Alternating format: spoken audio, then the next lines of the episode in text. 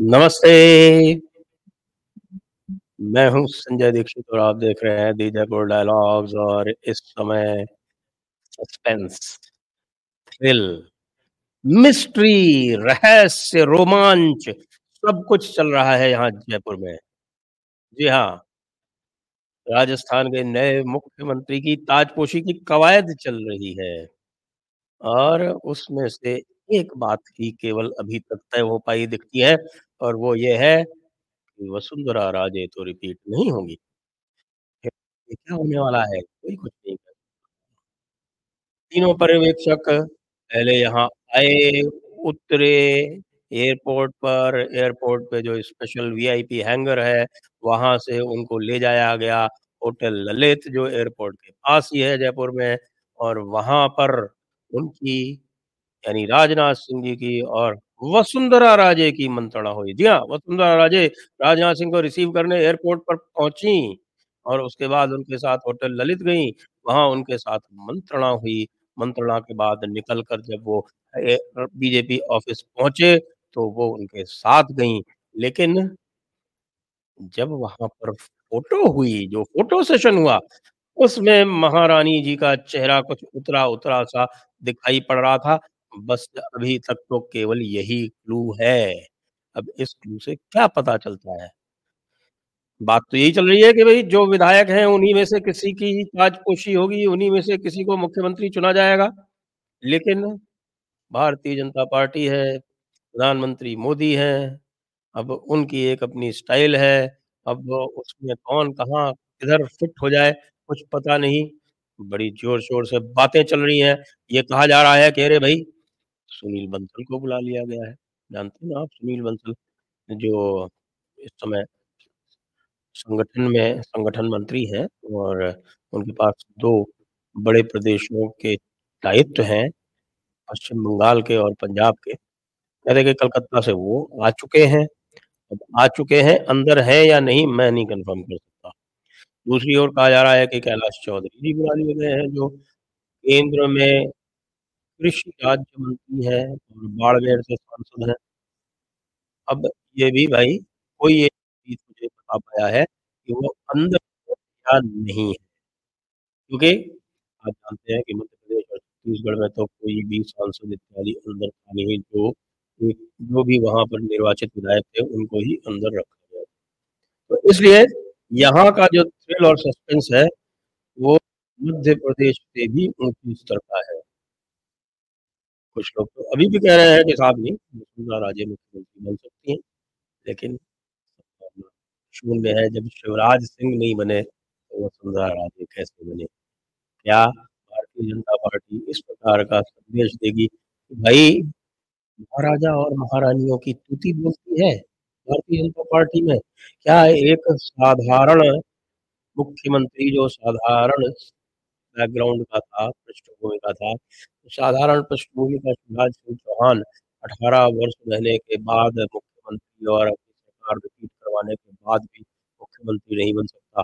लेकिन एक महारानी जो है, वो पूरी तरह से नेतृत्व की अवहेलना करके, पूरी तरह से पार्टी के विरोध में काम करके, पूरी तरह से बागियों को खड़ा करके, आधिकारिक कैंडिडेट्स को हरवा के और ये सारे कार्य करके भी मुख्यमंत्री या तो स्वयं बन सकती है या फिर डमी को बना सकती है।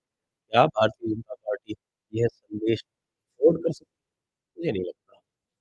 तो इसलिए एक बात तो मैं बड़े ही कॉन्फिडेंटली प्रेडिक्ट कर सकता हूँ और वो ये है, महारानी नो। अब उसके बाद क्या होगा भाई महारानी साहिबा कुछ लोगों को बहुत अधिक ऐतराज़ हो और मेरे नेतृत्व ये लगे कि भाई अभी आगे लोकसभा चुनाव आने वाले हैं, इनको थोड़ा गुड ह्यूमर में रखो, तो कोई बीच का रास्ता। अब ये क्या निकलेगा, किसी को कुछ पता नहीं है। 115 विधायक हैं, 7 विधायकों की उनको 7 विधायकों का समर्थन मिल चुका है, जो निर्दलीय विधायक है उनका। यूनुस खान भी समर्थन देने को तैयार है, लेकिन सुना गया है कि उनका समर्थन नहीं लिया गया। क्यों नहीं लिया गया है, वो तो महारानी के सबसे विश्वस्त विधायक हैं। उनको क्यों नहीं लिया गया है? महारानी के बिहाफ़ पे उनके तरफ़ से जो बयान इत्यादि जारी किए जा रहे हैं, साफ़ तौर किए जा रहे हैं। तो स्थितियाँ बड़ी नाज़ुक तो हैं, लेकिन संभव नहीं है। नाज़ुक हैं, लेकिन यदि नाज़ुक परिस्थिति को हैंडल नहीं कर पाया, तो फिर वो पार्टी क्या? इस समय सारा का सारा जमावड़ा सरदार पटेल मार्ग पर भारतीय जनता पार्टी का जो कार्यालय है जयपुर में, वहाँ पर है।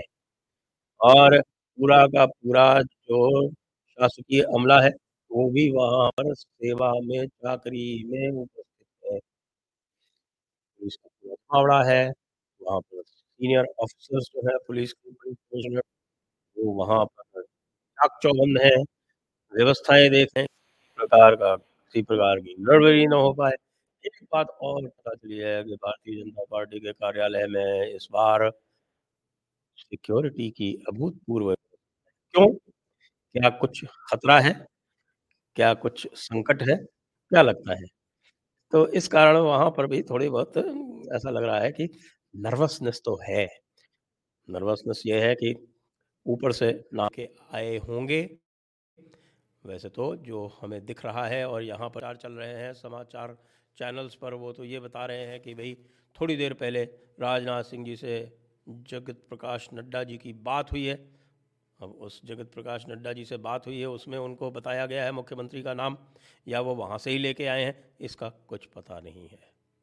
लेकिन ये निश्चित है कि बस कुछ ही देर में आप इस समय ये देख रहे हैं, इसके कुछ ही देर में चार बजे, वैसे तो बताया गया है, मीटिंग का समय निर्धारित है चार बजे का, लेकिन मुझे लगता है चार बजे से पहले ही आ जाएगा, क्योंकि एक समाचार और ये भी आ रहा है कि साढ़े चार बजे राजनाथ सिंह जी जो हैं, वो राज्यपाल से मिलने जाएँगे। राज्यपाल से मिल मिलने जाएँगे राजनाथ सिंह जी। अब राजनाथ सिंह जी उत्तर प्रदेश के मुख्यमंत्री रहे हैं, कलराज जी उनके कैबिनेट में सहयोगी रहे हैं तो इस नाते ही मिलने जाएँगे या किसी और उद्देश्य से जाएँगे, ये पता नहीं है। ये भी एक चौंकाने वाली एक खबर है, एक समाचार है। अब हम देखते हैं क्या होने वाला है। एक और बात आ रही है कि भाई, क्या और संभावना हो सकती है कि एक स्थान पर जनजाति का मुख्यमंत्री बना दिया गया, एक स्थान पर पिछड़े वर्ग का बना दिया गया तो यहाँ क्या सामान्य महिला का नंबर आने वाला है? सामान्य और महिला। और यदि सामान्य और महिला का नंबर आने वाला है, तब तो फिर दिया कुमारी जी ही सबसे आगे रेस में रहेंगी। एक और चल रही है बात यहाँ पे। ब्राह्मण कैंडिडेट आएगा ब्राह्मणों में तो भाई कोई महिला इलेक्ट हुई नहीं, महिला को टिकट ही नहीं दिया तो इलेक्ट कहाँ से होती? तो ब्राह्मणों में फिर जब बात चल रही है तो तो ब्राह्मणों में भाई सीनियर लोग कौन हैं? उनके चर्चाएँ चर्चाएँ हो रही हैं। सीपी जोशी जो अध्यक्ष हैं, उनका भी नाम आ गया कि भाई ये भी हो सकते हैं। और दो दो तीन विधायकों का नाम आ गया। एक नए विधायक हैं जो प्रदेश के मंत्री हैं बहुत दिनों से, संगठन मंत्री। भजन लाल शर्मा का नाम आ गया। संजय शर्मा का नाम आ गया। एक तीन बार के विधायक संदीप शर्मा भी हैं, उनका भी नाम आ रहा है। मांडलगढ़ के विधायक गोपाल लाल शर्मा है। ब्राह्मणों में इनका नाम आ रहा है। महिलाओं में चार महिलाओं का नाम आ रहा है। दिया कुमारी सिद्धि कुमारी दोनों राज परिवार की। और अनीता बदेल एक और हैं, मंजू बागमार हैं। और उसके अतिरिक्त एक और हैं, आपकी दीप्ति महेश्वरी, इनका नाम आ रहा है। लेकिन सब कुछ छुपा तो उसी पर्ची में है जो राजनाथ जी के पास में है। और उस पर्ची के लिए हमें थोड़ी प्रतीक्षा और करनी पड़ेगी। एक बात तो है, भाई एक बात तो है, वो ये है कि दबाव तो नहीं चला किसी का भी, मध्य प्रदेश में भी नहीं चला और छत्तीसगढ़ में तो था भी नहीं कोई किसी प्रकार का दबाव। मध्य प्रदेश में थोड़ा बहुत दबाव था और वो दबाव ये था कि भाई शिवराज जी जो हैं, वो जिता के वापस लाए हैं तो संभवतः उनको कुछ और समय दे दिया जाए। और शिवराज जी स्वयं तो मना कर रहे थे, कोई दबाव ऐसे नहीं डाल रहे थे, लेकिन जो जिस प्रकार की दौड़ भाग कर रहे थे, उससे ये लगता था कि भाई वो रहना चाहते हैं। तो थोड़ा बहुत था ये, लेकिन सबसे अधिक दबाव राजस्थान में ही है। तो अब राजस्थान में क्या होगा? बस कीप योर फिंगर्स क्रॉस्ड और देखते रहिए जैसे ही नाम आता है, हम आपको सूचित कर देंगे सोशल मीडिया के माध्यम से। वैसे भी आप चैनल्स पर देख ही लेंगे। और फिर सात बजे आपको हम बता दें कि सात बजे हम इसका विश्लेषण करेंगे हर्ष कुमार जी के साथ और हमारे जीतेश जेठानंदानी जी के साथ। इन दोनों के साथ में हम इसका विश्लेषण करेंगे सात बजे की लाइव स्ट्रीम में। तब तक जय हिंद जय भारत वंदे मातरम।